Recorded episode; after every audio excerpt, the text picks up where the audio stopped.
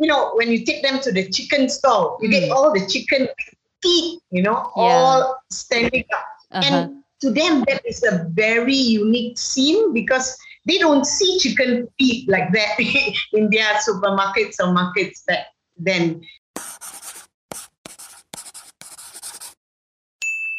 You're listening to Foodie Canteen. I'm your host, Castle Lim. In this podcast, I sit down with Southeast Asia's leaders, entrepreneurs, and content creators in the F&B space.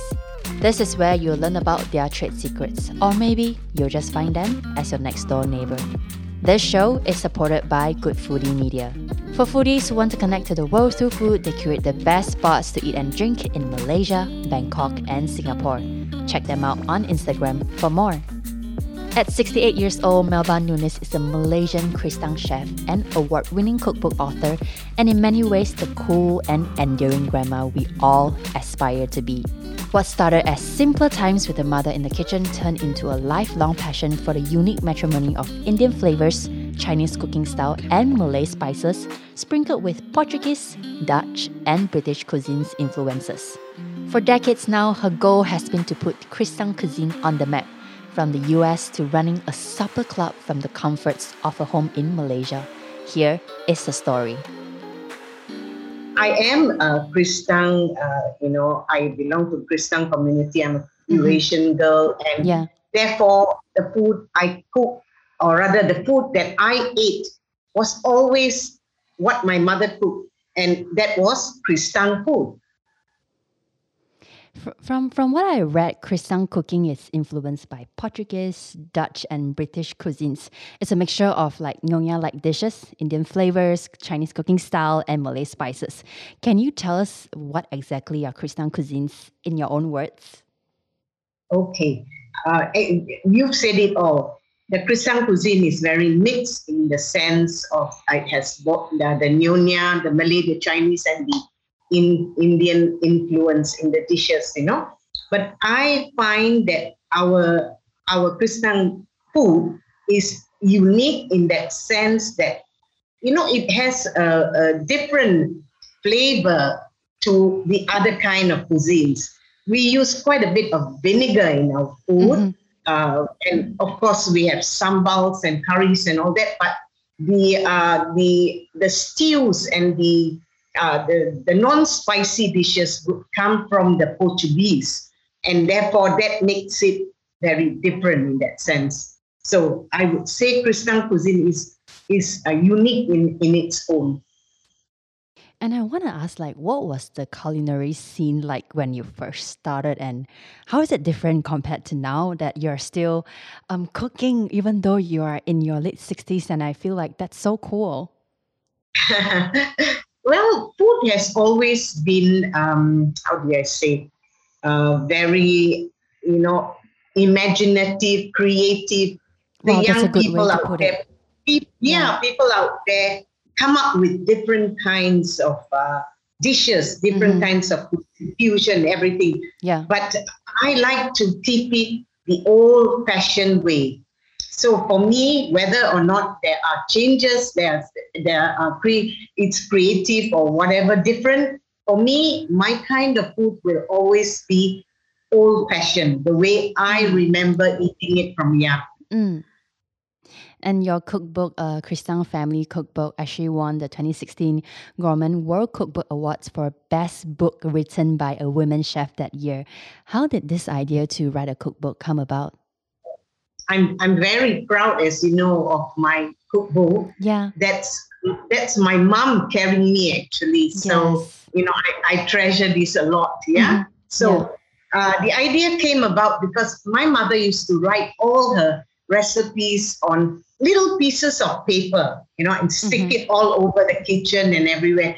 So when I got married, I kind of, uh, you know, took down all these recipes, you know, so that I could, you know, carry on cooking it. And uh, as I grew older, of course, I cooked for my family, my grandchildren, and I've always had this this thought that how nice if my mother was around. I'm sure she would have loved to put all Yeah. the recipes into a cookbook, Mhm. and that gave me the idea of, of, of coming up with my own cookbook.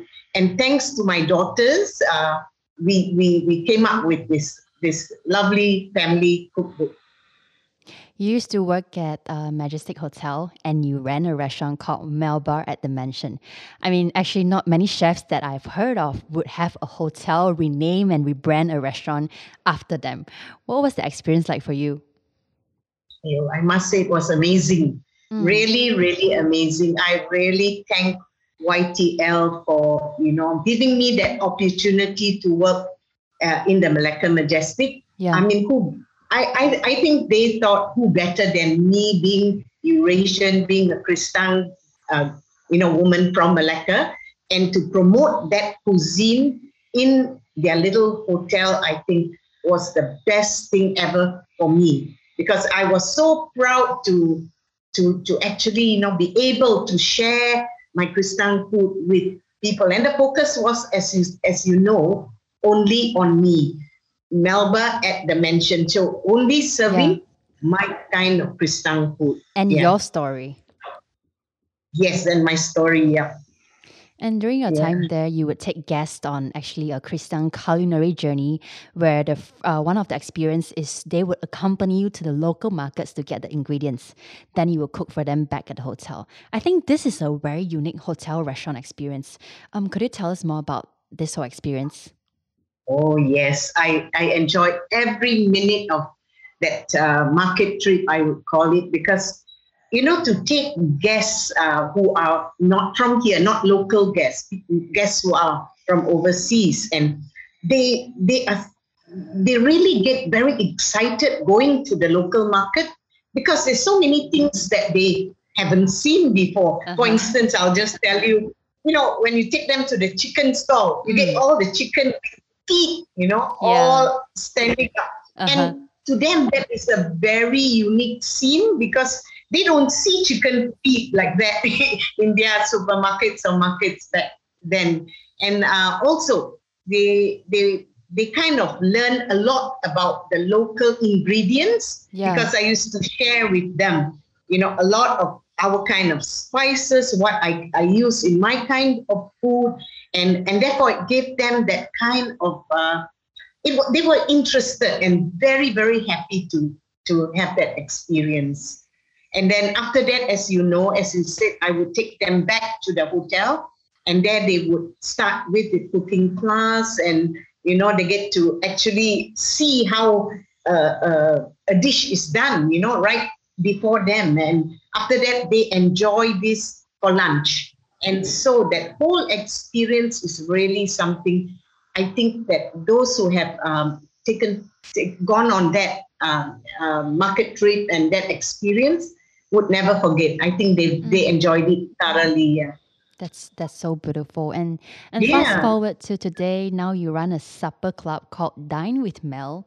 Um, tell us yeah. what does a supper club meal look like? Well, it's a it's a home experience, home dining because um, you get to actually sit in my dining room. Yes. At my table, you get mm-hmm. me cooking you get me cooking in the kitchen and me serving you the dishes. So it's a whole different experience. You you can't get this out in a restaurant or anywhere else, you know. So I think it's really lovely that that uh, I I'm able to do this and and I'm happy about that. And since your supper style, like you said, is very home homey, right? Do you ever encounter guests who compare your cooking to their family's home cooking? you know, funnily, no. Funnily, no, you know, because they kind of uh, they kind of enjoy what they eat when they come here because it's different, you know. Every yeah. family would have their own way of serving their mm-hmm. own kind of food. So right. coming over to my place is is a different experience. So no, I've never had that kind of comparison or you know or feedback or anything. Yeah everyone just enjoys just being in my home. And I guess what you would call them is that they are very respectful of your cooking and your story. And I mean, ah, since I guess, yeah. yeah. And since 2018 to pre-pandemic 2020, um, Dine with Mel has kept you quite busy, seeing an average of three dinners a week. How? Here's a personal question, okay? How do you feel about people entering your private space? okay, um, I'm actually a people person. Mm-hmm. I, I enjoy meeting people. I enjoy people. It can be anyone, you know. I, I just love people. So it's not much of a problem having anyone in my home, but thankfully, thank God that most of the people that come here are my my friends or recommended by friends or relatives, you know. So it's not like strangers walking in most of the time. No, there's always a group with somebody I know. Yeah, so I, I, I don't mind it. I, I really enjoy it. And I'm able to share whatever I feel and whatever I want to say in my home to those who that come here. And I know we have been in and out of lockdowns in close to two years. How has this pandemic affected um, Dine with Mel in any way? Well, yes, I had to stop, of course, getting Yeah. my, my guests in for sure. Mm-hmm. But I tell you, I, I, I, I always thank God because uh, my takeaway orders have been really good. You know, somehow or other, I've had people ordering, word of mouth again, recommended by others who enjoyed my food. So it has been ongoing. I don't feel the MCO had, had any not so nice effect on me because Other really than ha- not having them over at your house, right? They still get to. Yes, experience yes, your food with yes. the rise of like taking away and ordering online. Yeah, I, I, I, I- enjoy cooking, so it keeps me busy, you know. Mm. And uh, of course, takeaway um, uh, orders are a little bit more, uh, you, you know, it keeps me more busy because I've got to do packing and all by myself. Mhm. So that takes uh, quite a lot of my time. Then marketing and, and everything else. So yeah, but it's fun. It's been fun. That was Melba. You're listening to Foodie Canteen. When we come back, Melba reaffirms the truth behind the old saying sharing is caring. She also drops her recommendations for great beginner friendly Kristang dishes that are sure to make you the talk of the family dinner this holiday season. This show is supported by Good Foodie Media. For foodie who wants to connect to the world through food, that's where you go. Find Penang Foodie, KL Foodie, Johor Foodie, Halal Foodie, Singapore Foodie, and Bangkok Foodie on Instagram. They curate the best spots to eat and drink in these cities. You've been spreading awareness of Kristang cuisine for decades now, and presently you also have added social media to your arsenal quite with quite a significant of um, online presence. What was the biggest challenge you face, um, quote unquote, like going digital? Oh, that's a- Oh, I, that's a- our listeners have to look at the face. oh, that's a very tough question because Mhm. honestly i'm not computer savvy not Yeah. much i i know basics only Mhm. but i have got a very good manager who Yeah. manages me and who helps me out with uh, uh, advertisements promotions and whatever else there is to do yeah but for me personally oh no way i still have a lot i have a lot to learn yeah. yeah, yeah. And what's your goal with Dine with Mel? Well, I hope to go on, but I am looking into a collaboration, doing some kind of collaboration with maybe restaurants, with other chefs next year. Yeah, So hopefully that will work out. And uh, I'll still carry on with uh, my Dine with Mel if, if, if it comes to that. And also my takeaways, because some, Mhm. some people prefer to just order, you know, they, they don't want to come in, but they can always order yeah. and take away. Yeah. Let's go back to a bit to Kristang cuisine. What do you think is the secret ingredient to Kristang cuisine? Oh dear, there's no secret to any. I don't know. I, I, I don't know about other chefs or other cooks. I can't speak for them. But Mhm. For me, it's always about putting my heart and my soul into cooking. You know, when you have, when you don't mind the um, the the work involved. You know, the the it takes a lot of preparation, a lot of time. If you enjoy all that, and most of all, you enjoy feeding people, seeing the delight on their faces when they eat, you know, I think I think that's that's the best thing to, for me, you know. Yeah, hard work and like hot work. Hard work. Yeah. and um, because I, I actually googled it, like what's the average retiring age for Malaysians, and then it was around like fifty eight to sixty. Um, if I'm not mistaken, you are 68, 67 now, and most of us Yes. kids today, like I hang out with my friends and we talk about, oh, we want to retire you when we are thirty five and like travel the world. Um, what's your take on this? Like, why do you keep on doing what you do best, um, even at this age where our mind, like this day and age of millennials, is like when I'm 68, I just want to chill and like maybe take care of my grandkids and play mahjong or like travel the world with my friends, you know. But here you are, like Yeah. doing Dine with Mel and still working hard in the kitchen. Yeah. Well, I have five grandchildren and they are all Yeah. away with Mhm. me. So, uh, well, it keeps me going. I've always been active.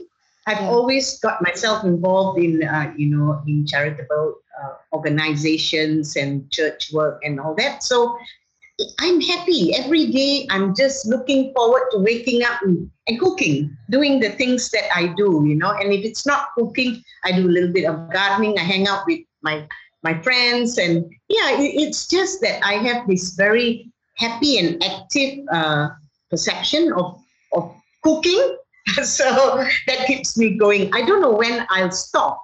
I, I hope not so soon because I am looking at the new year, coming new year, you know, hopefully with uh, with better opportunities for me. So yeah, I'll keep going till then.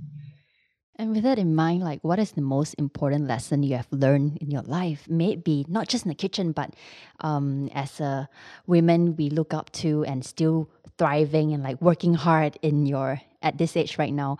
Um, is there something you can share with our listeners?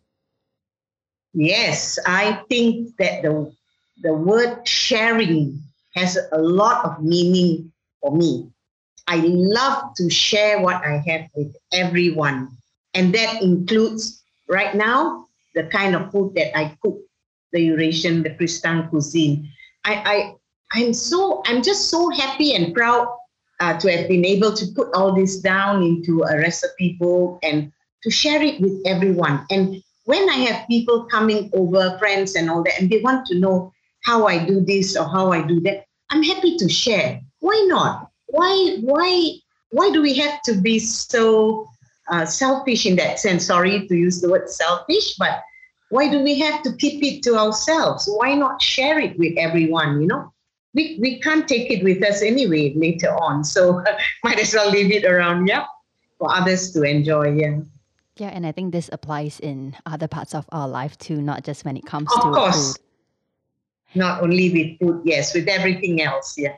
And finally, I want to ask you what is an easy Kristang dish you would recommend for beginners who's listening who'd like to try it out and make it at home for themselves?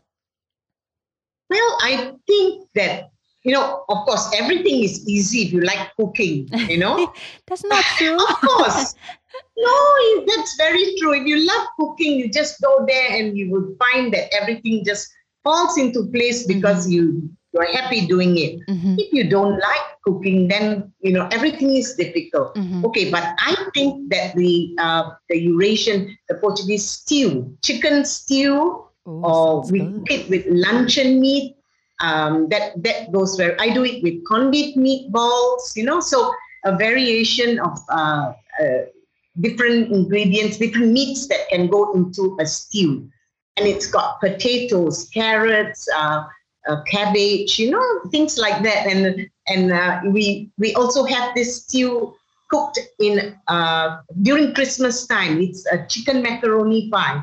So stew would be an easy dish for uh, young people or even anyone out there who would like to try cooking a, a Eurasian dish. You have just listened to Melba's story on Foodie Canteen. This show is produced by me, your host Castle Lim, and written by Sulin Chang. Foodie Canteen podcast is made possible by the excellent team at Good Foodie Media. Check us out on Instagram and Facebook or also YouTube at Foodie Canteen for more. Follow us for brand new episodes every Friday. Thank you for listening.